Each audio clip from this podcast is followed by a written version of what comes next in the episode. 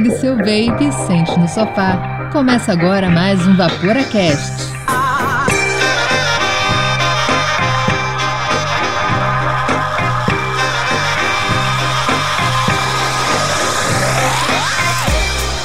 Fala Vaporacasters! Começa agora o VaporaCast, seu podcast semanal 100% dedicado ao vapor, que traz informação de qualidade em um formato dinâmico para você ouvir onde e quando quiser. O meu nome é Andrei e hoje aqui comigo virtualmente, cada um na sua casa, mas todo mundo nos Vapor Studios online estão comigo.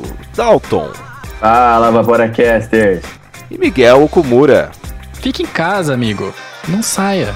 Ou saia um pouco, se precisar. E a gente tem um convidado especial hoje, o Michel. Seja bem-vindo, Michel.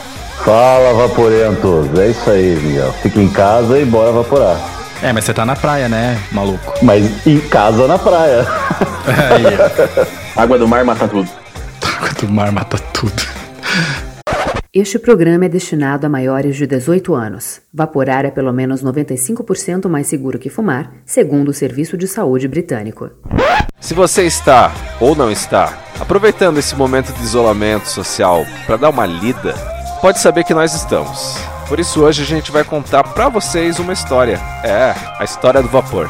Além do passado, vamos dar uma passada pela atualidade e falar sobre o presente, como está o vape hoje. E não podia faltar as nossas previsões com 100% de incerteza para o futuro do vapor.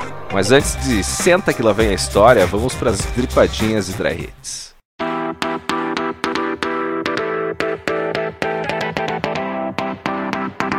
Dripadinhas e Dry Hits.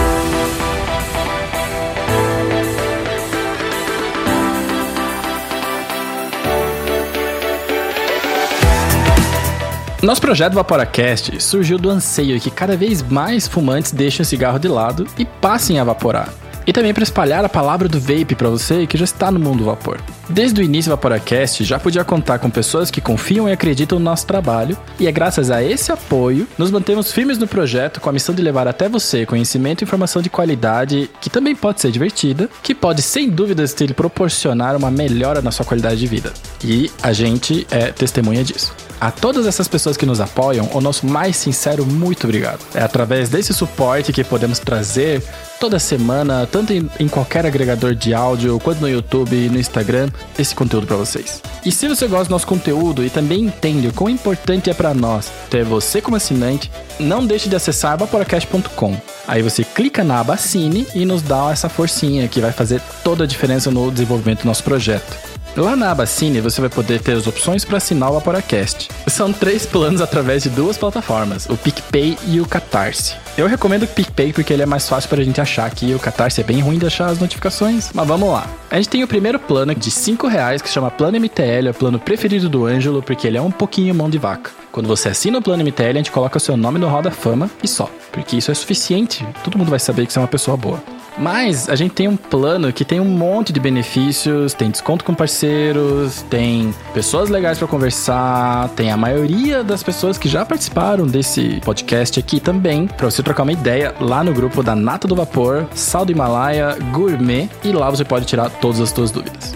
E se você é daquelas pessoas que não gosta de chegar sozinho numa panelinha de pessoas, considere o plano Dual Stagger Staple Fused Clapton, que é o plano Mac Mesh Mod, a combinação explosiva, que é você e seu amigo dentro do VaporaCast, com todos esses benefícios do plano anterior de 15 reais, só que como é para duas pessoas é 30. E se você tem alguma dúvida, algum elogio, alguma crítica, algum relato, quer puxar nossa orelha, você tem um dry hit para passar pra gente, que a gente falou bobeira em algum episódio, manda para contato@vaporacast.com ou se você for uma pessoa modernosa, que nem o Dalton falou no episódio passado, chama no Instagram, arroba Vaporacast, a gente é mais rápido para responder lá. E o Instagram chama os três passos para o sucesso. Siga o Vaporacast no Instagram e se inscreva no nosso canal no YouTube. Compartilhe nossos posts nas suas redes sociais. E indica o Vaporacast para alguém que queira parar de fumar ou já está vaporando. A gente vai ficar muito feliz em ajudar.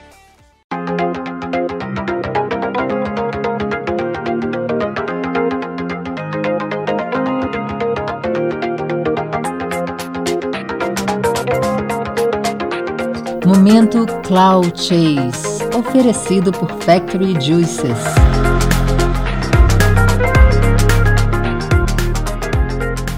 Fala, Vaporacasters, tudo bem? Eu sou a Carolina Ribeiro, sou Vape Promoter. Pra quem já me conhece, eu sou a Carolis Vapor no Instagram.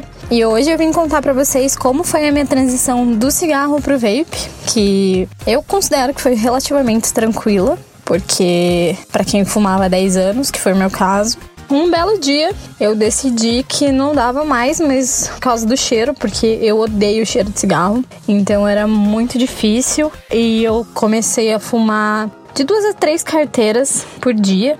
E tava inviável, porque eu já era basicamente uma carteira de cigarro com perna.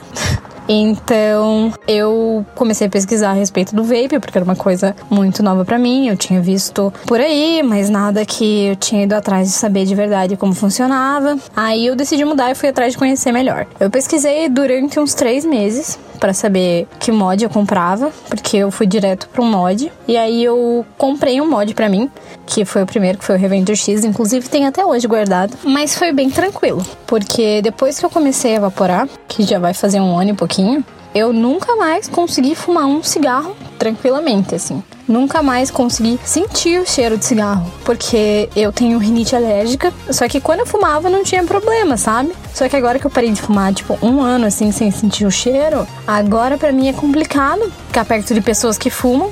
Até não gosto. Mas é isso. Eu nunca mais fumei e eu continuo com vape, pretendo continuar aí, porque tô melhor de saúde, tô mais disposta, eu acho que é só vantagem para todo mundo e é uma boa, uma boa opção para quem tá tentando largar o cigarro, que é uma coisa muito ruim. Então é isso. Obrigada, meninos do Vaporacast, pela oportunidade e beijo. Carol, obrigado pelo teu depoimento aqui no Momento Cloud Chase. E só quem é fumante e que tentou parar, que reconhece o que a Carol acabou de falar, né? De que ela não aguentava mais o cheiro de cigarro, mas mesmo assim ela ainda fumava bastante. E é bastante mesmo, porque ela disse que usava de duas a três carteiras por dia e é muita coisa. E eu digo isso porque, para quem nunca passou por isso, de tentar parar de fumar, não consegue imaginar o quanto que o vício de cigarro ele é capaz de prender as pessoas e faz com que a gente se sinta mal com o nosso ego. Ego, porque a gente tá falando da gente mesmo, e a gente se sente fedido, a gente se sente sujo, com bafo, e tudo isso é verdade. Isso que é o pior. Parabéns, Carol, por esse um ano e pouquinho que você tá sem cigarro, só vaporando. Porque aqui no Vaporacast a gente sempre fica muito faceiro em saber de que a tua transição foi tranquila. Mesmo que você não tenha utilizado essas tecnologias mais novas que tem no mercado hoje, como o Nixalt, podzinho e tudo mais. Provando mais uma vez de que o vapor, mais um tantinho de vontade, é suficiente para a gente poder fazer essa troca que é muito mais segura. E antes da gente voltar lá pra pauta, Cara, Revenger X ou X ou o que for, ele é muito legal ainda. Guarda ele, guarda de recordação para você lembrar que você não fuma mais, como um pequeno troféu no teu quarto. É isso daí, bora lá pra pauta.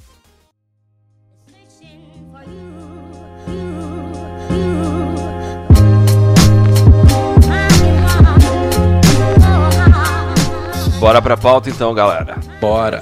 E aí, Michel, seja bem-vindo, cara. Já vou começar com uma pergunta para você.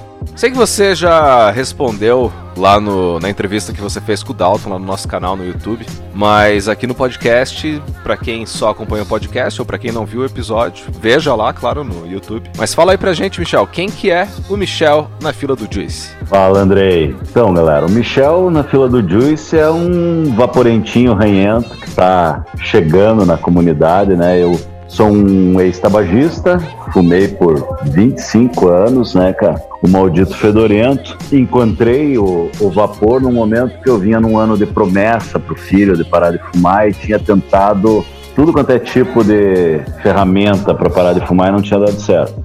E no vapor consegui largar o, o fedorento e como acredito e tenho visto que a maioria das pessoas que, que entram para esse mundo, eu me tornei um apaixonado pelo mundo do vapor. Acho que pelos encantos desse universo e por gratidão também, né? Consegui largar o, o fedorento. E aí é isso, tô hoje aí nessa comunidade aí que me recebeu super bem. a gente tem trabalhado aí os eventos do República Vapor junto com, com a galera e estamos aí na comunidade, é isso aí. Pois é. Que diga de passagem, a gente tava lá no, no evento. Estavam lá, por aqui. Vendo vocês organizar, passar vergonha. Passar vergonha na hora do, de fazer as boas, as, as, as tricks, porque eu vi que vocês estavam fazendo tricks valendo coisa. E você acredita que eu não ganhei nenhum sorteio, cara? Ah, não é possível, cara. Ou eu não ouvi também, pode ser? Pode ser. Porque era tanto sorteio que vi, parecia música no fundo, assim. Ah, parecia bingo, sabe? Eu saí de lá praticamente sem voz, cara. Eu nunca cantei tanto número, acho que nem bingo.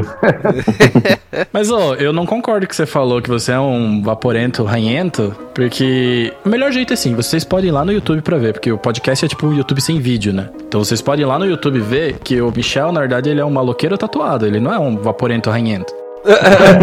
Mais ou menos por aí. De dois metros de altura, cara. Capaz, cara. É, ué.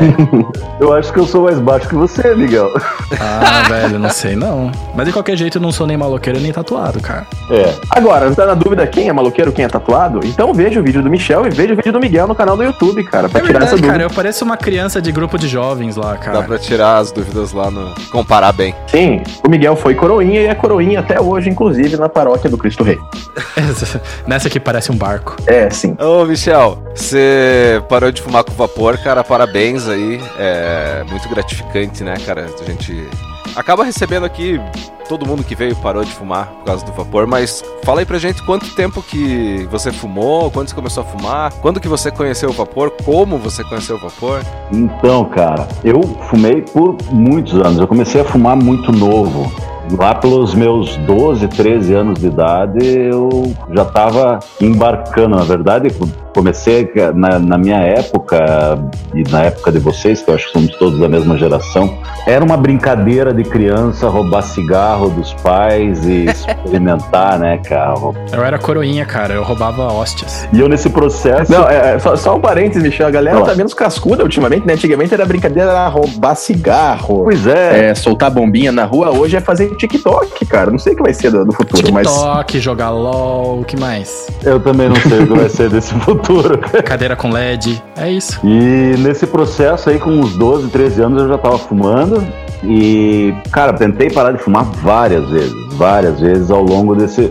Depois dos, dos 30, principalmente, né? Sim. E eu tinha prometido pro meu filho uma promessa de Réveillon. Eu e minha esposa prometemos para ele que a gente ia parar de fumar em 2019, que ia ser o ano que a gente ia parar de fumar. E aí eu comecei a minha luta, cara. Entrei até em programa da prefeitura, da unidade de saúde, para tentar parar de fumar, não consegui. E um dia eu tava indo levar meu carro para oficina. Eu tava, na verdade, num carro atrás e o meu irmão tava dirigindo meu carro e levando para oficina. Eu tenho um irmão gêmeo. Eita, dois maloqueiros. Ele tem tatuagem? Pois ele é mais maloqueiro tatuado Aí, ó. então você é o coroinha da história. Eu sou o coroinha. E ele, de repente eu vi da minha caminhonete que tava na frente, saindo uma nuvem zona assim, né? Daí eu falei, caraca, chegamos na oficina, eu falei, ô seu filho da puta, desculpa, eu, eu tava fumando maconha dentro da minha caminhonete. Dele, não, cara, porra, nem fumo. Mas eu falei, como não? Vai dizer que o cigarro fez aquela. Daí ele me mostrou o vapor, né? E eu experimentei e curti mas ele era um tabagista e usava o vapor no forfã. A, a mulher dele tinha trazido de fora um, um, vape e ele curtia de vez em quando ali o, o, vaporzinho zero nicotina, mas cigarrão normal. Cara, e eu sou meio CDF com algumas coisas, eu fui estudar o vapor porque eu curtia a parada. Sim. E aí eu vi que era um método para parar de fumar, cara. E aí você falou, pô, já tava querendo. Daí eu pirei, paguei meu primeiro pedágio, né? Porque daí eu entrei no Mercado Livre fuçando. Quem nunca? Frete mais rápido e tal, e paguei uma grana num vape, cara, que eu, eu até fui procurar depois que o Dalton me perguntou no vídeo e ainda não consegui descobrir qual é a marca, porque o nome do vape é Vape. Vape. É. Ele durou dois dias. Parou de... Era para ser descartável? Tem descartável que dura mais. Não, mas não era descartável, cara. Era com atomizador tal, mas quebrou o atomizador, parou de. A bateria não.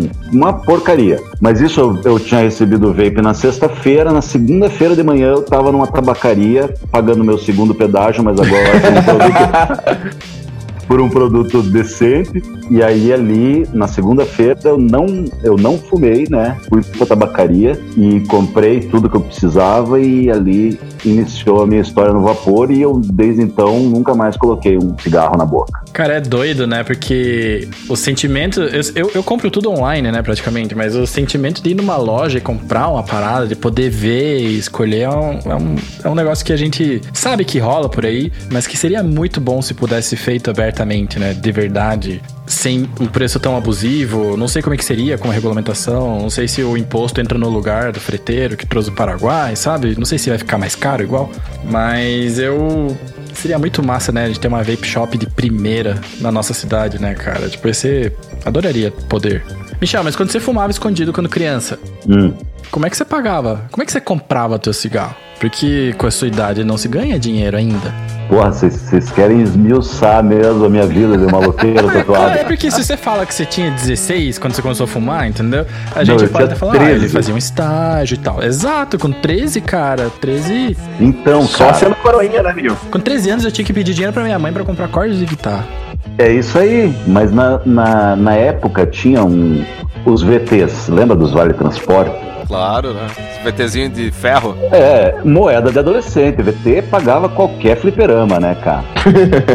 Nossa senhora, que eu comprei de pastel no centro, cara, com VT. Era uma moeda fantástica. A gente perdia dinheiro pros, pros donos de banquinha da doidado. O que, que é Bitcoin perto do VT, cara?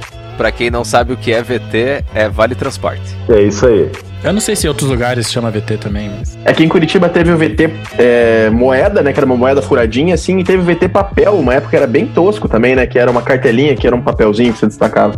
Eu acho que o do papel era de metropolitano. Volta lá, volta lá, desculpa, Michel. Não, então, daí os meus pais, eles eram. Eu segui o caminho deles, eles eram funcionários públicos e na época ganhava, os funcionários ganhavam o, o Vale Transporte, né? Fazia parte do, dos benefícios e eles é, tinham ali pra gente usar, porque eles tinham carro e eu surrupiava Vale Transporte para praticamente tudo. e vinha num saquinho, né, cara? Vinha num saquinho lacradinho. Vinha num saquinho, cara, exatamente. Eu lembro disso. E era muito doido, porque era pro mês inteiro, né? Só que lá pelo dia 10 acabava. Tá então. Mas daí já aos 14 anos eu comecei a trabalhar, com 14 anos já. Era guarda-mirim da vida, assim? Office boy. olha só. É. E aí, desde então, trabalho até hoje já, e sustentava o meu vício. É, então, porque eu tava com essa dúvida, né, cara? Porque como é que você pagava essas coisas? Porque não é uma coisa fácil de, né, de esconder.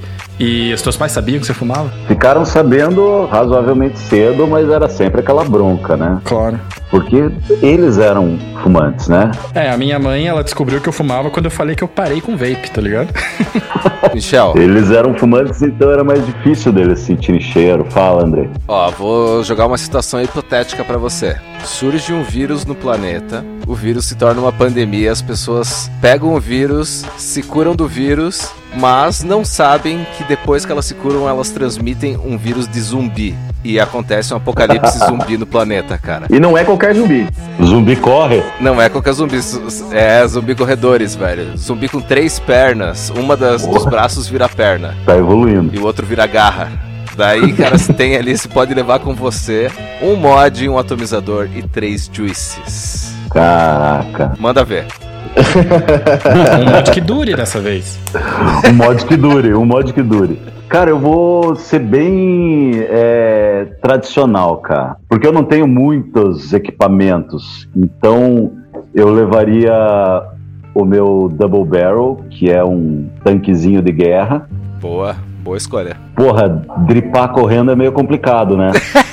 o cara é esperto. Tem aquele Easy Dripper. Você pode pendurar na, na mochila. Eu já vi essa manha que o Miguel passou aí no podcast da semana retrasada. Vai correndo, vai dripando. Vai dripando, né? Se fosse no, no Easy Dripper lá, eu levaria o meu drop solo. Que eu Boa. Ah, drop solo é bom demais. Adoro. Mas ele quebra um dia.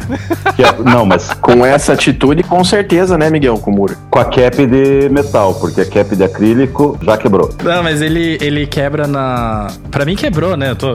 Quebrou o meu, eu tô achando que todos quebram agora. mas eu adoro ele, cara. Eu queria ter comprado mais um, só não achei mais. É, tá difícil de achar, hein? Ele é maravilhoso, cara. Cara, O meu, eu tô com ele há um tempão aí, com a capzinha de metal, porque é de acrílico, trincou. Mas. E Juice, cara. Juice eu levaria Watermelon da Gato Juice. Ah, ô Gato Juice. Oh, muito bom. Que é. Puta, eu adoro aquele Juice. O Smoothie Acid da Decide. Cara, boa, boa. Também. Puta, e o terceiro, cara? O terceiro eu tô agora com que eu não tinha experimentado ainda, que eu tô fissurado. Paixão à primeira vista. Puta, ele tá entrando no meus, que é o Ibiza's After Party. B-side também, né? É, tem outros também. Então, na verdade, eu não vou deixar nem é, de pôr um atabacado, né? Não precisa, cara. Você tem que trazer os do coração, não. É, mas é que eu gosto dos atabacados também. É, o capitão da caravela, eu colocaria É, é também. bom, eu nunca experimentei. Puta, é bom. É muito bom. Eu sou muito eclético na minha escolha de juices, cara. Eu não gosto de ficar vaporando só uma coisa, cara. Então eu gosto de. Eu gosto muito de frutados, né? Vocês notaram. É, mas gosto de, de atabacados e de vez em quando uma sobremesa me conquista, assim. Mas é o sobremesa é o que eu menos consumo. O que eu achei interessante, Michel, é que dos seus três líquidos favoritos, que são quatro, é, os quatro são nacionais, cara. E isso mostra que a pessoa que vai atrás, estuda e procura entender melhor o que é uma composição de sabor, o que é como a gente vê que você faz nos seus vídeos no, no Instagram. E quem, né, a gente não falou no começo, mas quem não conhece o Michel quiser saber mais, Michel.vapor. Isso, Michel? Michel Vapor, tudo junto. Michel Vapor. Michel Vapor, sigam lá que vale a pena. A pessoa que vai atrás e começa a, a pesquisar e fuçar os juízes brasileiros, cara, encontra muita coisa boa. A ponto de nem lembrar dos importados, né? É, na verdade, cara, eu tenho alguns, lógico, alguns juices importados que eu gosto, mas eles são facilmente desbancados por pelo, muitos nacionais, muitos assim. Então eles estão ali numa escala um pouquinho mais distante ainda. A minha esposa só evapora um juice, só um, eu não sei como ela consegue, só um sabor e é um importado. E eu já falei para ela que ela ainda vai achar o nacional que desbanque ele. É o Royal Gold da Magna. É um atabacado bem diferentão, Acho que eu tenho ele aqui. é, ele é. Não sei se ele é cara, meio caramelado, não é, na verdade. Ele é um. A gente desvendou esses dias isso, né? E não foi nem a gente, foi o Beto Braga que desvendou. É mesmo? A gente tava num evento na Smoke Club que teve no último resquício de vida normal pré-pandemia. E a gente tava lá num evento que teve, coincidentemente a Magna também. Tava numa, numa live lá participando, interagindo com o pessoal e começaram a falar do Royal Gold. E a gente provava, e cara, tem alguma coisa, é uma fruta, é não sei o quê. Até que o Beto Braga falou é, que era coco queimado. E a gente não conseguiu mais deixar de sentir o gosto do coco queimado, deixando até o tabaco em segundo plano na percepção ali da vaporada. Não, e o doido é assim, o Magna Guy tava na nossa frente. E a gente falou, tem coco aqui? A gente tava numa live dele, não. Mas eu tô sentindo coco. Mas não tem. Daí a gente não sabia se era impressão nossa, se não era. A gente evaporou de novo, coco queimado, sabe? Então, doido, cara. É, é, é gostoso ele. Eu vou te falar, na verdade, que ela já achou um nacional que desbancou o Royal Gold, mas porque ele, ele é muito semelhante. Só que ela, ele tem aquela coisa dos juices nacionais, na minha opinião, que ele tem um pouco mais de cuidado na elaboração das, das camadas. Ele não é. Para mim, parece que o, o juice importado ele é tudo jogado numa batedeira ali e fechou. Quadrado. É quadrado, exatamente. Tem o Old Town Tobacco da Ig Juices, que é fora de série também, que ele é muito bom. E ela, quando tem, só que como é uma, uma- um juice maker que não tá há tanto tempo no mercado e agora com a quarentena aí tá sofrendo, né, com os insumos, ele tem uma dificuldade aí, às vezes, de eu conseguir pegar a quantidade que a minha querida Vaporenta utiliza de insumos de juice.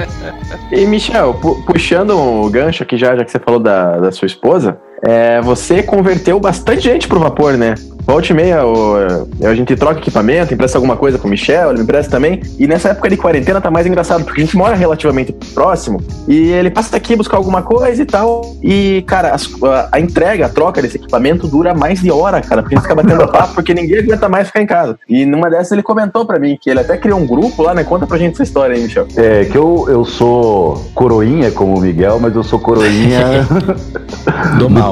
Do terreiro. Não, do mal não, do bem. Mas num terreiro de Umbanda, né? Eu faço parte, a Umbanda Então é do bem. é minha vida aí, né? É, é- é meu axé, minha, Legal. minha fé. Massa. E a gente tem um grupo de amigos muito forte, né, cara, na Umbanda, né, porque a, a fé, ela também tem essa coisa de, de criar uma puta empatia, né? E Claro. a galera, todo mundo fumava. Minha esposa, porra, minha irmã é desse mesmo grupo, meu cunhado, meu cunhado é meu pai de santo, né? Olha. É, e todo mundo fumava, assim. E aos poucos foram migrando pro vapor, né? Aí já tem um outro amigo que também é CDF que nem eu, então também estuda, e daí começa a rolar os papos sobre Juice, sobre os setups, as builds e tal, e, e começou a contaminar, a gente até criou um grupo, Macumba Vapers, que massa. é, e, e a galera pira bastante, assim, e daí, porra, já estende... aquele meu irmão gêmeo, que era tabagista e vaporava só de vez em quando no For Fun, no aniversário dele, que coincidentemente é meu também, Cara, pi- pior que eu, eu não tava me ligando. no- Eu não tava esperando esse plot twist. É, exato. Sendo que é bem óbvio, ele falou duas vezes já isso, mas. E daí eu e a minha irmã nos juntamos é, e demos ali um, um Renova Zero e um Juice para ele realmente parar, né, com, com o Fedorento, que o filho, a mulher dele estava grávida, agora já nasceu, e ele conseguiu também ir pro vapor. E aí agora eu tô num. Porque eu tava conversando com o Dalton, a gente tava falando de que, pô, é muito raro sentir vontade de fumar. É quando alguém do nosso meio acende um cigarro, que você pensa. E eu não tenho mais no meu meio quase ninguém que fuma, cara. Todo mundo vapora. É muito bacana isso. Isso é legal, isso é bem legal. Eu perdi a pira completamente com cigarro, assim. O cheiro não me agrada mais, nada me agrada mais. O que me agrada é que vem na banca, sabe? Mas, graças a Deus, já viramos essa folha. E Michel, já que você é CDF e gosta de nerdear, quanto que você conhece da história do vape? Menos do que eu gostaria, amiga. Eu conheço, assim, cara, grande parte da informação que eu tenho, sem dar um- uma tietada aqui, mas vem do, do Vaporacast, né, cara? Toda sexta-feira, ouvindo ali bastante informação. É um canal que eu encontrei quando eu estava alheio à comunidade e esse universo é, me atiçou a curiosidade, eu buscando canais, encontrei o, o Vaporacast. Então, eu conheço menos do que eu do que eu gostaria. Eu conheço a história do, do chinês que perdeu o pai e era tabagista e criou uma ferramenta para Você tá dando spoiler. Você tá dando spoiler. Mas, pô, Michel, muito obrigado, cara. A gente. Ah, eu fiquei até sem jeito aqui, saber que indiretamente a gente conseguiu. ou diretamente também, não sei, mas a gente conseguiu te ajudar de alguma maneira. E o mais legal é que você ajudou muita gente, sabe? Então, eu estou sem palavras. Corrente está seguindo, cara. Vocês estão ajudando bastante. Muito bacana, gente. cara. Da mesma maneira que o coronavírus tem um potencial exponencial de contagiar pessoas, todo vapor tem um potencial também de salvar pessoas e trazer para elas uma qualidade de vida melhor em um nível, como eu disse, exponencial. Bate palmas pro Dalton agora. Eu vou botar até um efeito aqui no fundo.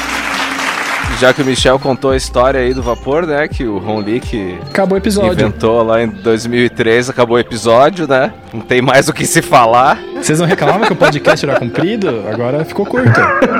Não, não, não, mas aqui, ó, consultando os alfarrábios aqui da internet, Google e coisa arada, eu tenho uma informação que eu não tenho como provar, que a primeira ideia de cigarro eletrônico surgiu em 1963, cara, por um americano chamado Herbert A. Gilbert, que tecnicamente ele inventou em 1963, tecnicamente segundo um site que o vaping dele, que é relativamente confiável, né? Os caras dedicam bastante informação. E em 1965 ele patenteou essa ideia mas não, não vingou. E nos anos 80, um cara chamado Phil Ray trabalhou mais nessa ideia e nos anos 90 tentou introduzir isso no mercado, mas o FDA, que é Food and Drug Administration, que é como se fosse uma espécie de Anvisa dos Estados Unidos, não permitia esse tipo de produto ser introduzido no mercado. Tem mais coisa antes, então vamos voltar mais na história. Tem. Mas. Aham, tem mais coisa antes, cara. Chegar na época do Ângelo. Os primeiros relatos que tem de vapor sendo inalado são no Antigo Egito, cara. Ah, é O mentira. pessoal colocava ervas em pedras quentes. E daí vaporava esse, esse vapor, essa fumaça, né? São, eram ervas, é, folhas úmidas, folhas, né? De ervas. Então ali é os primeiros relatos de vapor sendo inalado. E um pouquinho mais para frente aí, ali na Índia, Irã também, é onde foi desenvolvidos os primeiros protótipos de narguile, né? Então daí dá para dizer que veio a inspiração, né? Do que a gente tem hoje aí na que a gente conhece por vape. E daí finalmente a gente tem em 1927, que ainda antes do, do Gilbert lá, tem um maluco chamado Joseph Robinson ele fez um protótipo de dispositivo que era para evaporar ervas. Então ele queria usar aquilo ali para fins medicinais, na verdade, né? Fazendo aquelas infusões de ervas, tal, até como existe hoje, né, alguns aparelhos que são usados para vaporização de ervas.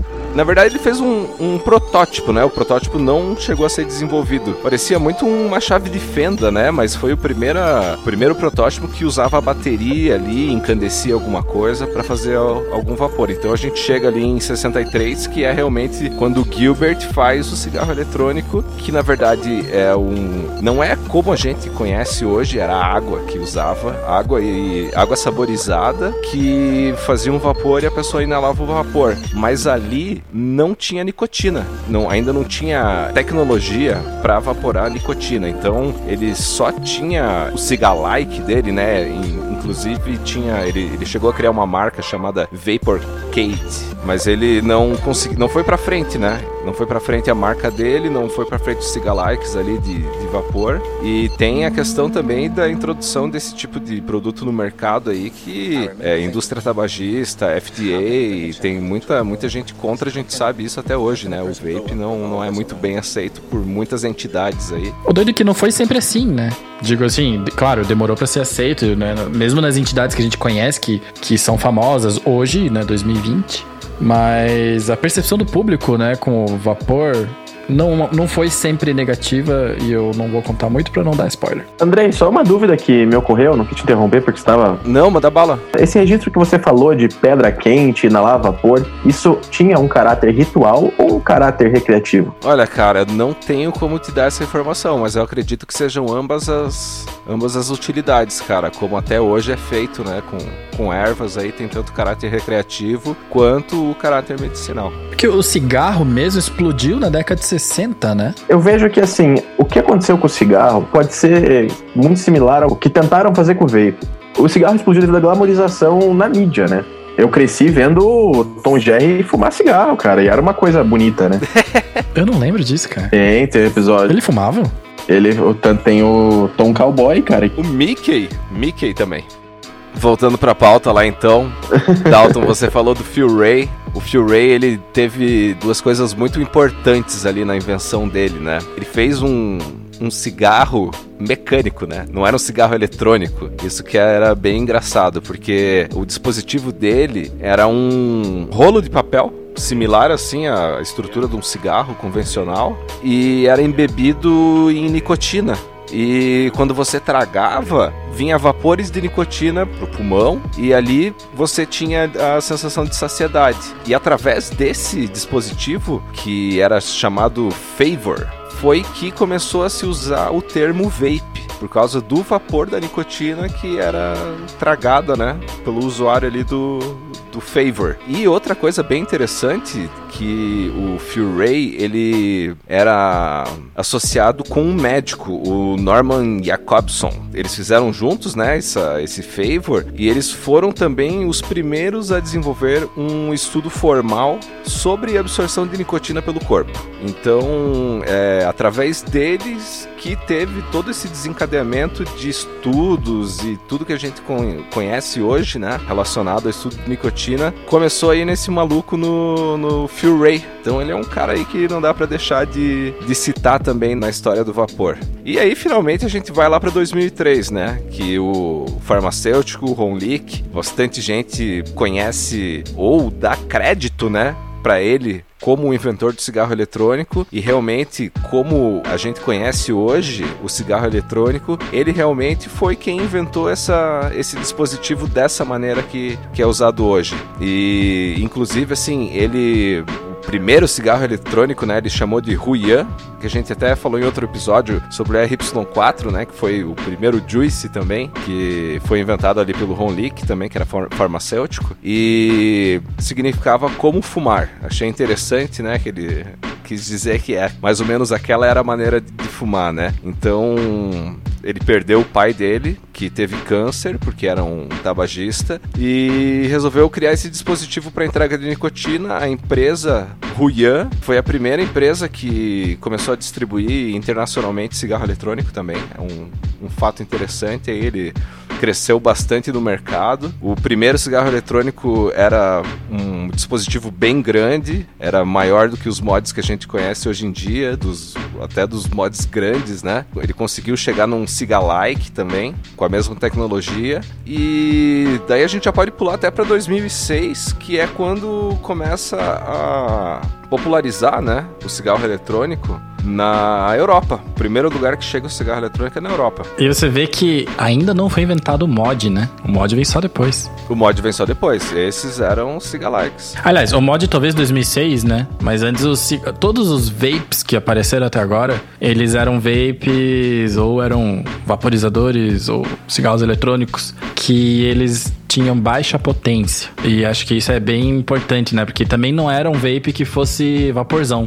Então a galera lá em 1963 ou em 1978 com o Phil Ray e tal, eles não soltavam nuvem, não existia cloud chase. É, isso começou quando chegou nos Estados Unidos e o pessoal começou a fazer as modificações nos, nas lanternas, né? E isso já a partir, eu acredito que 2006, eu não consegui achar essa informação no momento exato que isso começou a ser feito, mas dá para dizer que a partir de 2006, ali final do ano de 2006, então 2007, final do ano de 2006 chega nos Estados Unidos Unidos. Então tem uma regra alfandegária específica para produtos de entrega de nicotina importados da China. Então, o primeiro registro que tem nos Estados Unidos é em agosto de 2006. Então, a partir dali, o pessoal começou a fazer aquelas modificações em lanternas, né? Utilizando inclusive as baterias que eram das lanternas, que são as baterias que a gente utiliza aí até hoje no, no vape. E daí começou a, a aparecer os mods, né? As modificações, que na, na verdade no início eram Macs, né?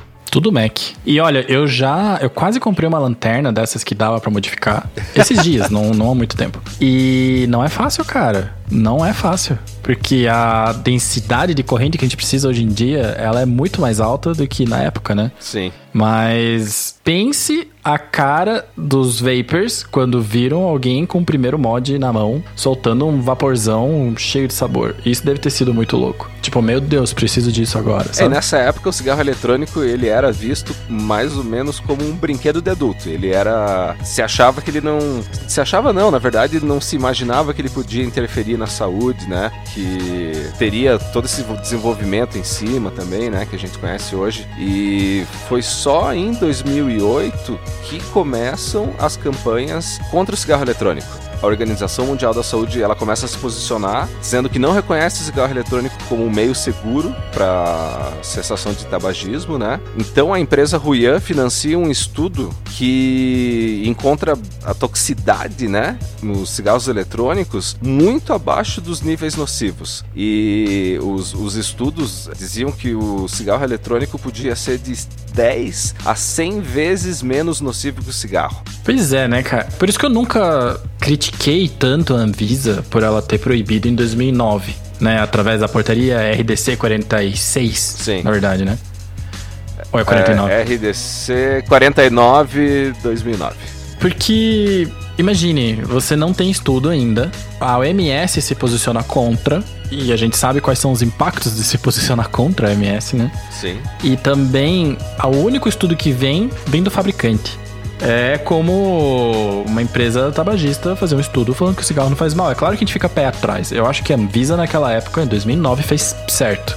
E depois que eu acho que fez ruim, sabe? Porque em 2011, o Reino Unido, ele começa a endossar uma política mais livre de tabaco, começa a propor o cigarro eletrônico. Lá por 2016, ele faz... Ó, o próprio Reino Unido faz... Em 2016, o Royal College of Physicians, que não são físicos, são médicos, da Inglaterra, eles produzem um estudo gigantão, que é o que ele que vem os 95% mais seguro do que cigarro. E 2018 eles refizeram, porque assim, Eu acho que do, o 2016 ele falava 90% e 2018 falava 95, né? Uma coisa assim. não, eu acho que eu acho que era 95 Era mesmo, 95. porque eles falam assim, a gente mantém a posição, sabe? Ah, boa. E aí, ano após ano, eles mantêm a posição. E aí é onde eu falo da Anvisa novamente, porque uma coisa era você ter um estudo feito pelo próprio fabricante, encomendado pelo próprio fabricante, falando que o seu produto não faz mal. Agora a gente tem países que consideram como método de- de cessação de tabagismo. A gente tem Reino Unido, a gente tem é, Nova Zelândia, que embora os dois reconheçam a rainha da Inglaterra como rainha, eles têm regras completamente diferentes. Sim. Tem o Canadá, boa parte do, do Reino Unido, quase um continente inteiro. E a Anvisa fala, não existem estudos. Então é aquela coisa, a gente é tudo ET que, que não sabe de nada. E hoje, cara? Aí a gente chega na atualidade, né? A gente saiu lá de, do Egito Antigo, passou ali na década de 20 com o primeiro dispositivo que tinha bateria. 2003, o chinês Hon Lik fez o primeiro cigarrinho eletrônico desse tipo que a gente usa hoje. E aqui a gente tá em 2020. E o que que aconteceu? 2018, 2019 conta como passado ou já é meio atualidade? Eu acho que é meio atualidade, né? Acho que até 2016 é meio atualidade, mas 2018, 2019 tá meio perto demais. Eu acho que um ponto que até a gente deixou de fora da pauta, que lembrei agora. Em 2018, no fim de 2018, teve o lançamento do Juul. Boa. E com o Juul veio alguns problemas, né? Que de publicidade especificamente. Sim. E também veio a Nick Salt, né? Porque a primeira Nick Salt boa foi feita pela Pax Labs, que, que é a Juul, basicamente. E isso pra mim é uma não o início de revolução, porque as pessoas não trocam, mas é uma opção a mais. Eu vejo quase como uma evolução, não necessariamente pra melhor, mas uma evolução que faz com que a gente possa ter aparelhos menores, já que a Nick Salt é mais concentrada, deixa menos gosto. Então você pode vaporizar menos líquido num aparelho menor com a bateria mais barata. Eu acho que isso aí é um Marco histórico, tá registrado. é um marco histórico, com certeza, porque todo mundo já ouviu falar de Nick Salt. Todo mundo que vapora já ouviu falar de Nick Salt. E hoje as, as pessoas recomendam, às vezes, até começar com Nick Salt num podzinho, né? Não renova como você fez com o teu irmão, né, Michel? É, eu vejo até, você estava falando, Miguel, não sei se é certo, mas eu vejo o Nick Salt hoje como a ferramenta mais eficaz para largar o cigarro, mais que a Freebase. Porque eles têm uma curva de absorção muito similar ao cigarro normal. É por isso que ela ajuda, né? É. E você falou da, da Ju, então eu já vou começar com a bomba, né? Eita. Atualidade, eu vi a notícia hoje que a Ju tá mandando embora praticamente mil funcionários. Acho que era de 700 a 900 funcionários que era a previsão para eles estarem mandando embora lá nos Estados Unidos. Caramba. Que baixou muitas vendas tal, então eles estavam dando fazendo cortes. E os Estados Unidos, eles têm um problema, né, um- com a legalização, não é exatamente a legalização, mas com a regulamentação do vapor, né? É, eles estão numa discussão eterna, né? É uma discussão eterna, porque o FDA, ele quer que seja... E eu posso estar errado e eu aceito um dry hit, caso eu fale uma bobeira, tá, pessoal? O FDA, ele quer que seja regulamentado como se fosse um produto de tabaco. Mas o Juice não necessariamente é um produto de tabaco. Porque um Juice Zero Nick não é um produto de tabaco, não tem nada de tabaco ali dentro. Um Juice Zero 1 Nick tem um pouco de tabaco. Então, lá rola muito o problema de quem é que tem que regulamentar, se tem que ser através de uma lei para consumidor ou que em 2016 é, é passado, mas é atualidade. O FDA tinha colocado uma regra falando assim, ó, 2016 vão fazer cadastro aqui, vocês vão falar o que, que vocês fazem e ponto. A gente não vai fazer novos produtos mais. Né? Ou não muito mais, né? Eu- a parte de regulamentação nos Estados Unidos é realmente complicada. É, desde 2011, o FDA ele tem a mesma proposta: regular o cigarro eletrônico com as mesmas regras do cigarro convencional. E não mudou. Exato, e isso é um problema, né? Isso é um problema porque Não são as mesmas empresas. Agora até assim, a Ju teve parte da sua empresa vendida, né, para o mercado dos cigarros. A gente vê a indústria do cigarro hoje fazendo dispositivos que são igual o vape, é né? entrando, né, na corrida, né? Estão entrando na corrida do vape, tem o- os, os, o tabaco aquecido também, que é uma tentativa ali de, de diminuir riscos também, mas é, são cenários diferentes, são realidades diferentes e como é tão diferente a ponto de se conseguir fazer tudo em casa, né? Se você conseguir montar a coil em casa, o algodão em casa, fazer o juice em casa, medir e colocar nicotina em casa também, né? Então é difícil de você querer regular da mesma maneira do cigarro convencional, porque não tem como, é, outro, é outra realidade, outro patamar de, de regulação. Não precisa nem plantar. O que eu acho é a questão da regulamentação, não sei como tá hoje, mas quando eu morei fora e tinha. A gente até pode perguntar para alguém do nosso convívio para saber como que tá hoje. Os pods descartáveis eram vendidos abertamente em posto de gasolina e muitas vezes sem uma instrução a quem vai te vender para o que é adequado para o seu nível de consumo. Então eu acho que nesse ponto, caso a gente venha a almejar uma eventual regulamentação no Brasil, os pontos de venda têm que estar muito bem definidos e equipados com pessoas que vão estar aptas a recomendar uma dosagem de nicotina adequada ao consumo de cigarro de cada é, pessoa que está inspirando deixar de fumar para começar a evaporar, né? É, porque a treta toda da Ju foi por causa de marketing. Nunca foi por causa de produto. Sim, o marketing era muito sedutor. É, porque eles, eles erraram no marketing, né? Eles, eles miraram em jovens adultos. Só que jovem adulto, que é o quê? 20 anos? Hoje é adolescente, né, cara? Compra a revista Capricho tudo, sabe? Então, cara, você mira num cara de 20 anos, você espirra no cara de 16, sabe? Porque a galera de a galera jovem, a galera adolescente não quer ser adolescente, quer ser, quer ter 20, né? Quer ter 18, quer poder beber e tal, no mais nos Estados Unidos. A Ju teve um problema com publicidade que virou uma bola de neve para os Estados Unidos, porque os Estados Unidos, ao contrário do Reino Unido, não tem regra para não tinha, pelo menos, regra para publicidade. E isso aqui estamos falando assim, 2019. Não tinha regra, não tem regra para publicidade. É, você podia meio que colocar o que você quisesse, onde você quisesse para vender, desde que, enfim, cara, quer, quer vender aqui na minha banquinha? Quer? Pode levar. Uh, não tinha nada disso. E na Europa, você tem regra até pro tamanho do display que vai ficar na loja. E assim, regra para o tamanho total. Assim, ah, o teu display vai ter um metro e meio por, sei lá, 50 centímetros, tô chutando. E esse é teu único display de vape que você vai deixar aqui dentro. Numa loja que não é uma vape shop. Então, os Estados Unidos eles pisaram na jaca e deixou o mundo numa situação esquisita, né? Porque o mercado a China teve problema de produção depois de um tempo. A Índia baniu cigarro eletrônico completamente. Sem motivo aparente, né? Porque não tem estudo que fala é péssimo. E os que tem já foram, já caíram faz tempo. O próprio Estados Unidos está tendo ainda problema.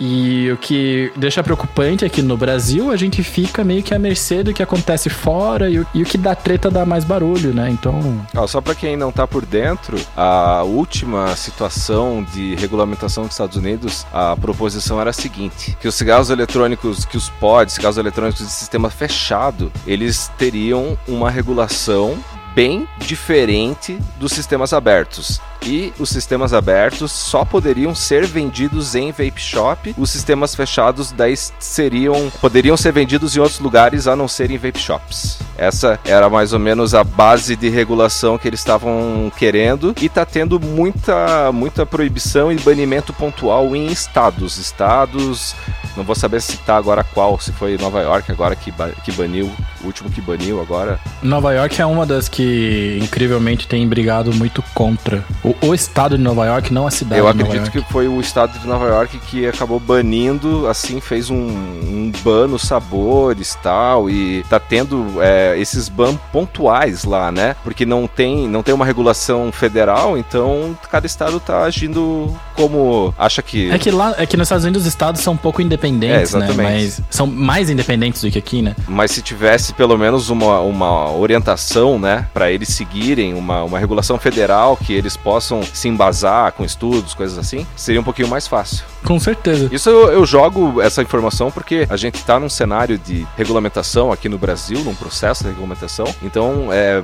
bem legal a gente estar tá por dentro disso para poder opinar, para poder é, interagir também, né? Porque nós, como vapers, a gente tem não a obrigação, mas o dever cívico e moral moral de estar tá participando, né? De estar tá lutando também por essa liberação, por regras que sejam efetivas, justas e que não prejudiquem, né? O, o, tanto os usuários quanto quem trabalha, né? Com isso. Então é bom a gente ficar por dentro e já tá ligado no que pode vir a rolar aqui no Brasil também. Então, o que eu vejo hoje foi falado muito até, vocês estavam falando dessa influência do mercado americano, né? Dos Estados Unidos. O Brasil sempre sofreu com a influência do mercado americano, tendo uma organização social, política e até a população muito diferente, mas se influenciou muito, né? O Ju, ele foi uma bomba, eu acho, para a comunidade, né, cara? Porque entrou esse clima do o vape quer fazer as criancinhas ficar doidas, né?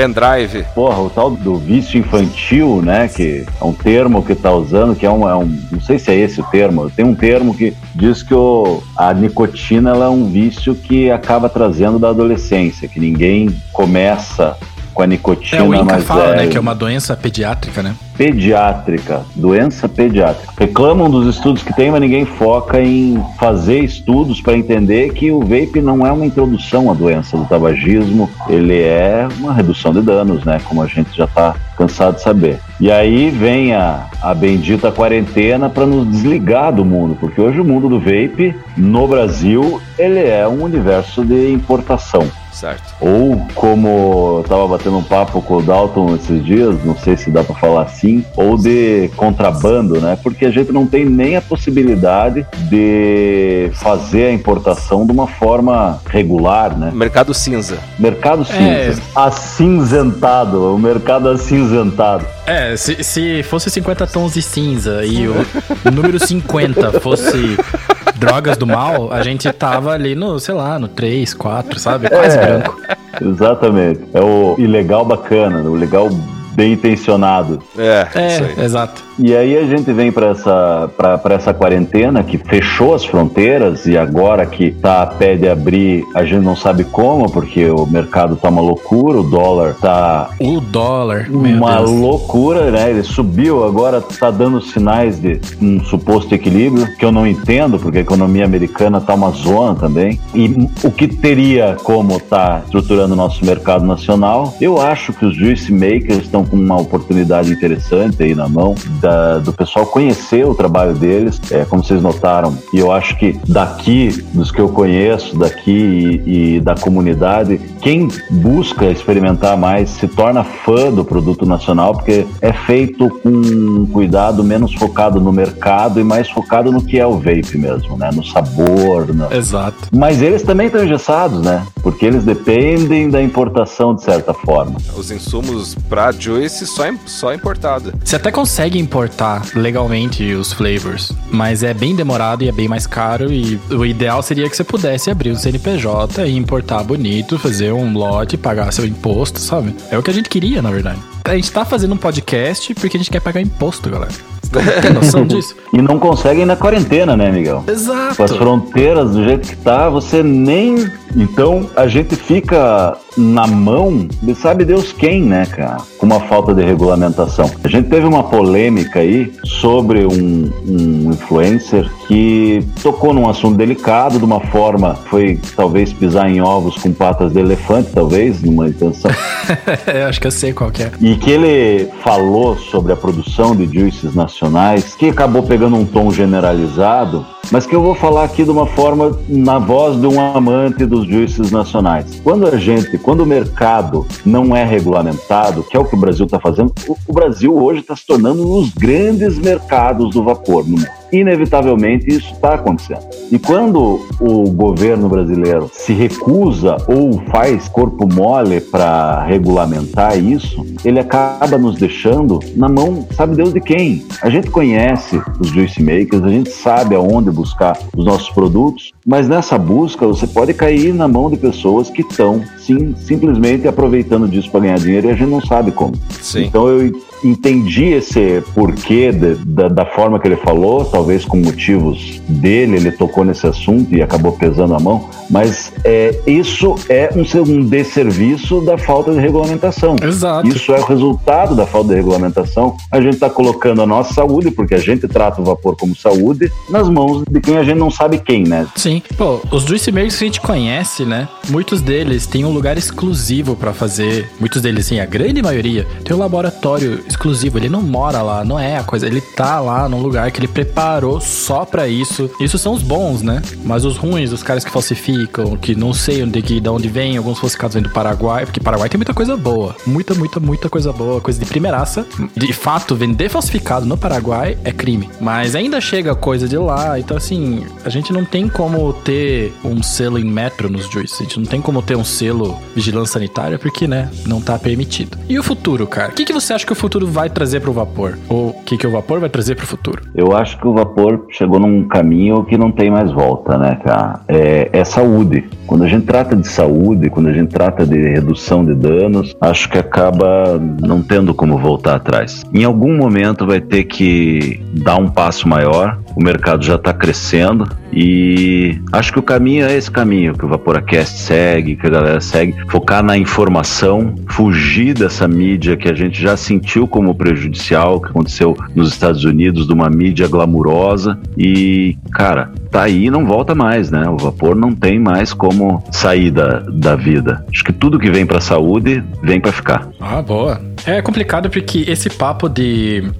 redução de danos, eu tenho a impressão de que a comunidade médica não entrou num consenso ainda de quando. Eu não sei se é lobby, não sei se é gente que pagando, mas vamos dizer que não, né? Porque a gente não tem prova, não pode acusar. Mas o próprio conceito, porque eu tenho alguns amigos que são médicos, que nada relacionado com vape, mas eles são médicos, tipo pediatra, assim. E nem todos eles abraçam a causa da redução de danos no geral. Porque como, cara, é, é, que nem você conversar comigo, que sou engenheiro, ou falar com outra pessoa, assim, ah, mas dá pra fazer o meio termo, e a gente acaba sendo às vezes muito pragmático, falar, não, não dá, porque se liberar, ou se acontecer, o negócio vira zona e já era. Então eu, eu sinto que tem um pouco disso, mas eu também sinto que tem muita maldade real, assim, de interesses de pessoas que querem que o vapor não seja liberado, porque N razões, né, pode atrapalhar. Enfim, não vou fazer essas acusações hoje, já fiz elas antes. Mas uma coisa que eu tava pesquisando e eu fiquei sabendo hoje que um amigo meu, que tem uma marca, que eu não vou falar o nome, mas tem um gato na louco. Ah. Ele comentou que existe uma nicotina nova. Vocês sabiam disso? Nicotina CNT. Não sabia do que se Não trata. é da rede CNT de televisão. Nossa, porque daí seria péssimo ter super pop dentro desse, dessa. Não rolar. CNT, na verdade, não é, nem, não é nem uma sigla, é o nome da empresa que faz, né? Que é Contraf Nicotex Tobacco. Mas o que é interessante é que eles dizem que eles têm agora, é um, é um lançamento, assim, é uma parada meio nova, não é muita gente que tem, não. E é muito difícil que algum líquido industrializado venha com essa nicotina, porque, um, as maiores marcas de vape que a gente conhece são americanas, certo? De líquido, né? E nos Estados Unidos você não pode trocar a tua receita. Você vai ter que casar, você fez a receita, registrou, você casou com ela, sem divórcio. E essa indústria que fez essa nicotina nova, olha só que louco, e vocês sabem de nicotina, então, ó, 5 anos de estabilidade. Né? Geralmente a gente fala que a nicotina estraga em dois. Se você guardar direito.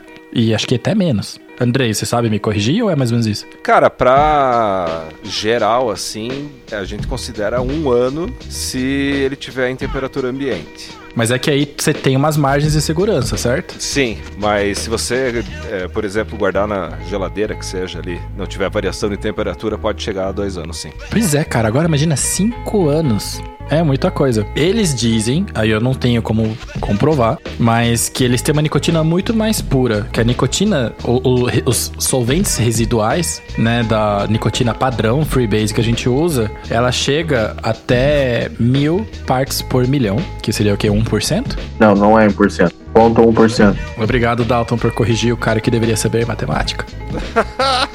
é. E eles dizem que a- eles têm de 20 a 50 partes por milhão, ou seja, é muito, muito, muito pouco. Então ela é muito pura. E dizem que ela não tem gosto. Tem um sabor neutro e, segundo a comunidade do Reddit, parece Nick Salt.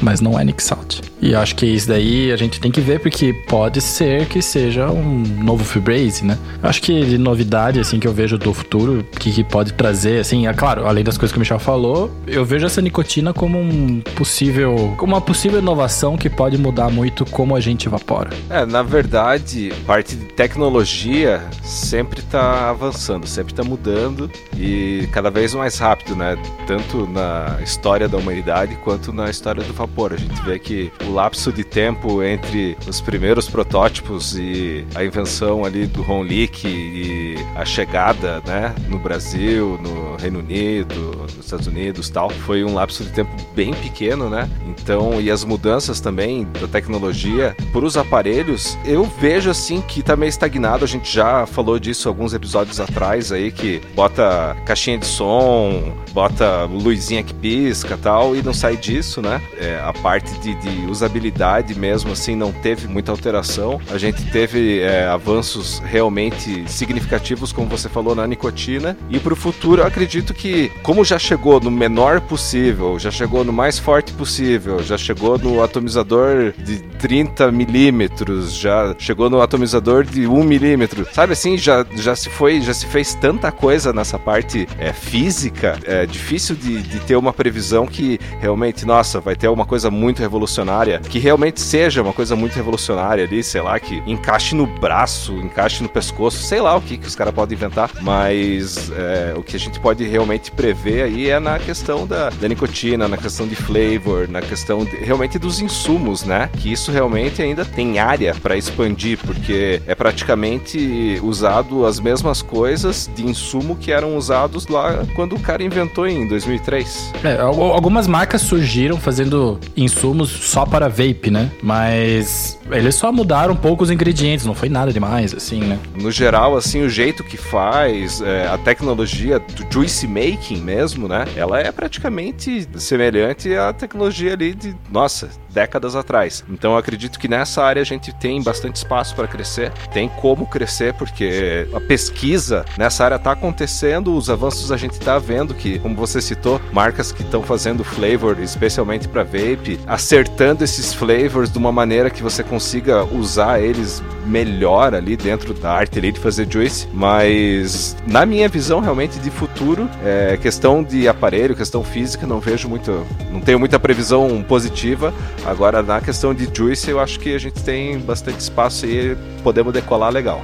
É, eu acho que em termos de tecnologia, honestamente, representando aí a japonesada que gosta de Star Trek, eu acho que também não tem muito para onde ir, sabe? Porque as próprias baterias, elas estão também no limite da tecnologia delas, sabe? Sim. E assim, eu, eu já falei isso antes, mas eu sei que para vocês, mas é que para vocês que não são muito familiarizados com conceitos de elétrica e tal, eu sei que a gente dá muita, fala muito sobre Lady On no vape, porque é um aquecimento, né, que vem de origem elétrica, efeito Joule e tal, mas assim, tirar 30 amperes, 35 amperes de uma bateria do tamanho de uma Samsung 30T, e quando você fala isso para um engenheiro eletricista, ele não acredita. que é, é muito, é muito. É, inclusive as baterias que a gente usa são as baterias que são usadas nos, nos carros elétricos, né? É Na o que Tesla. De, de, mais moderno em questão de bateria é o que a gente tá usando no vape hoje. Exato, porque não tem nada mais moderno que um carro da Tesla, porque quando você compra, ele não tá nem pronto, entendeu? Você tem que pegar uma fila, você tem que fazer pré-venda. Então o negócio é muito moderno, você comprou no futuro. E eles usam 30T. Você tá, tá, entendendo o que, que é, cara? Você tem um pedaço de um Tesla na sua casa. na palma da sua mão, né? É, mas é uma densidade de corrente que é, é muito grande. Agora, assim, para fechar o episódio, que tá um pouquinho comprido, eu queria saber o que vocês querem que tenha no futuro. Vamos botar um, um prazo melhor, porque também futuro pode ser, ah, eu quero que eu vapore sem levantar a mão, sabe? Mas. Bota aí, assim, o que você gostaria que saísse em 2021? Michel, você primeiro. Puta. Porque 2020 tá meio perdido, né? Eu espero Já que essa quarentena aí, esse tempo que ficaram em casa, galera que desenvolve produto, que tenham feito um, um aprofundamento aí, né? Pode ser atomizador, pode ser mod, juice também, qualquer coisa, mas assim, o que você gostaria de ver que você olha pro seu mod e fala, putz, tá faltando isso, tá faltando aquilo, não sei porque não inventaram. O que, que você gostaria de ver, Michel?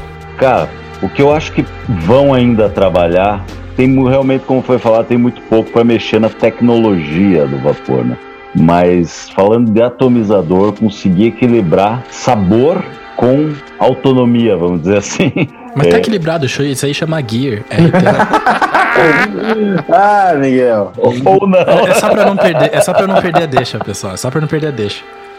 Mas de ter um, um bom sabor, um, com um tanque com uma capacidade mais adequada aí, que a gente consiga sair de casa. Apesar de eu ser um grande consumidor do Dripper, mas a autonomia. Mas você sabe que tem Steam Crave com 30 ml, né?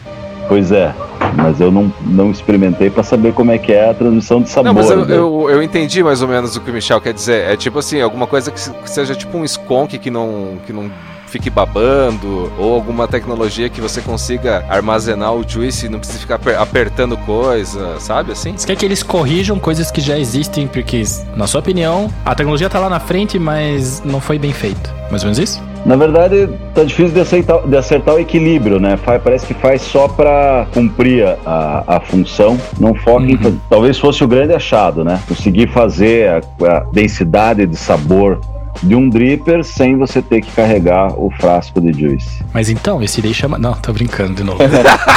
chama RDTA. é, o RDTA.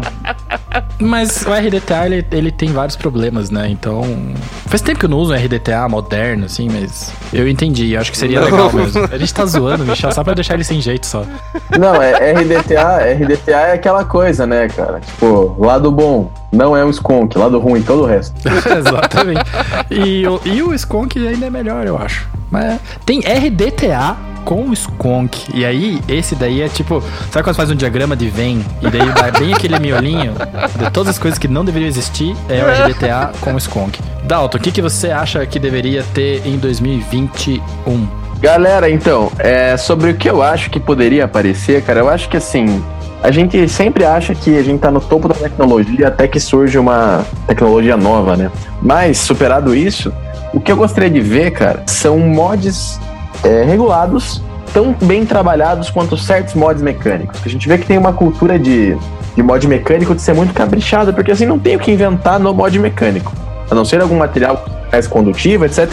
Mas a gente vê que eles são muito bem trabalhados, cara. Tem mods lá que valem fortunas, cara, porque tem um trabalho à mão, bonito, bacana e tal. Eu queria ver mods regulados com o mesmo trabalho de artesanato, de capricho ali, trabalho de, de obra de arte mesmo, que algumas mods mecânicos atingem. Eu acho que seria o que eu gostaria de ver, cara, porque eu não, não sei mais pra onde que esse mundo vai. Você quer design, você quer um design mais. Pois é. Padrão. É, isso aí. Andrei. O meu, o meu é bem simples, cara. Eu não quero mais gank, velho gostaria muito que tivessem essências com o mesmo sabor, com a mesma quantidade de sabor, com a mesma quantidade de doçura, com as nuances que a gente encontra nas essências que deixam um gank imenso nas coils, cara. Eu, assim, para futuro, eu gostaria de ver, não para algodão coil durar mais, mas para ter uma experiência de vaping mais limpa, porque você percebe que quando tá aquele gank gigante, chega até a coçar a garganta, né? Você sente até um throat hit ali diferente.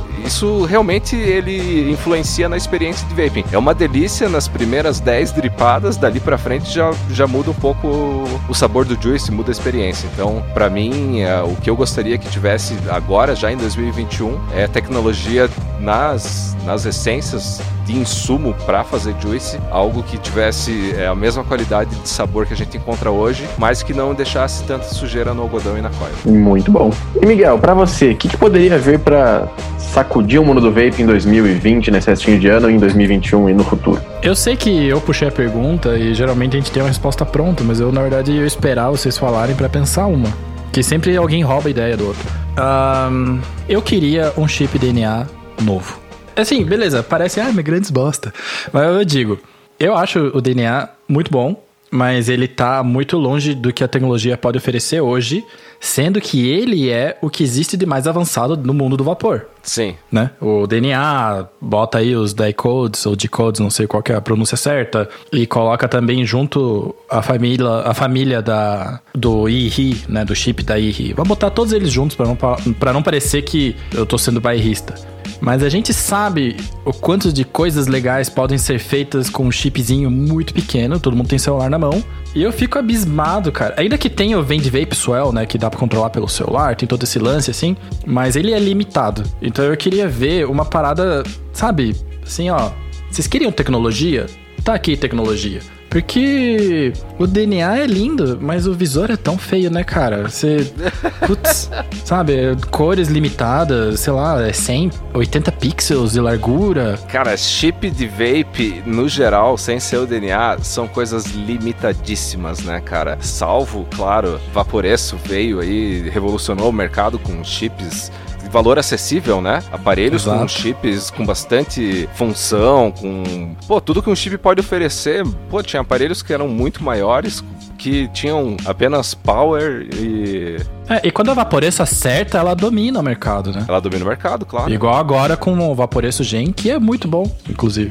E eu acho que eu queria, eu queria, queria uma expansão no TC, sabe? No controle de temperatura, porque a gente tem tecnologia suficiente para fazer uma medição mais precisa. Claro que tem N problemas, mas assim, eu acho que dava para fazer um upgrade, mas um upgrade assim, ó, vocês querem tecnologia? Ó, tá aqui a tecnologia, tem, tá sobrando, sabe? Sim. É isso que eu queria ver, assim, eu acho. E eu queria ver mais mods de bateria única que coubessem 21700. De fato. Eu acho um absurdo ver um lançamento da Geek Vape. E se você tá ouvindo Geek Vape, presta atenção. Eu acho um absurdo sair um Aegis novo, que é um mod mó. Ele, ele tem uma história que o primeiro Aegis foi animal, com bateria pequena com bateria 18650, sabe? Quando podia ser mais, podia ser melhor. Poxa, aumenta 2mm aqui pro lado 3, né? Que 18 menos 21. 3 milhões pro lado e tá resolvido o problema. Eu gostaria de ver, talvez mais ou menos o que o Michel falou, assim. Vocês têm tecnologia, vocês podem fazer bem feito. Mas não cabe a 26 nessa, nesse novo?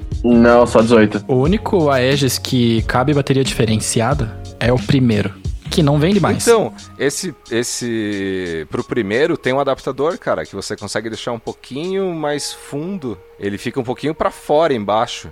Mas, é, mas é que o primeiro rosquinha... é muito difícil de achar, né?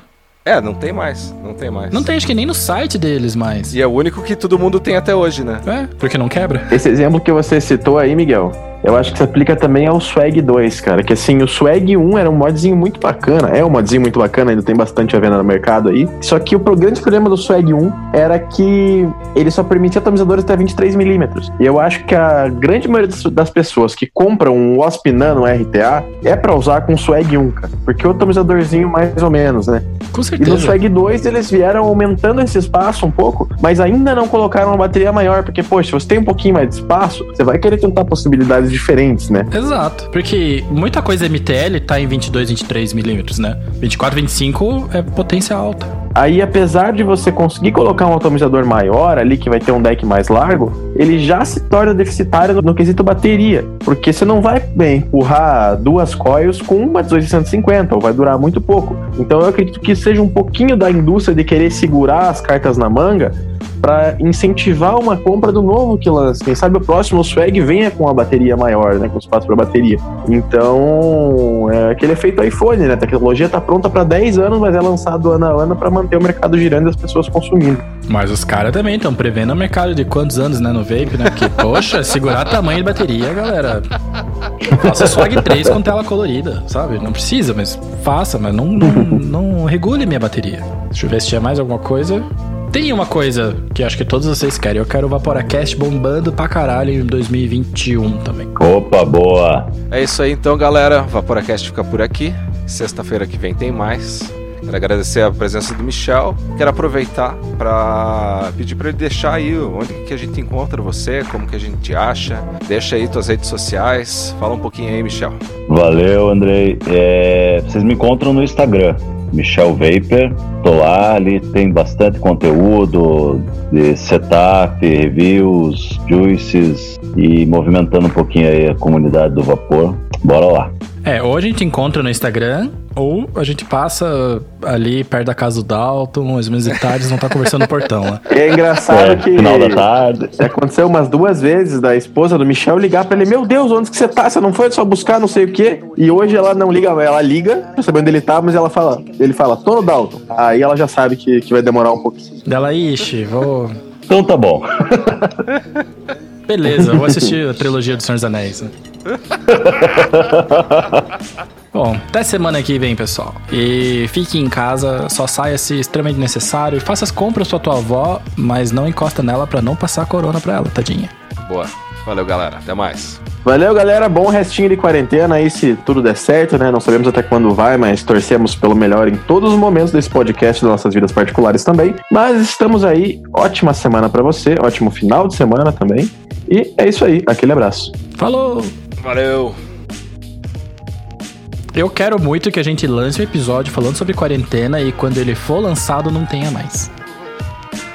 Que- Porque, porque tá tudo bem, não porque as pessoas resolveram sair, porque tá tudo bem. Acho que vai demorar um pouco.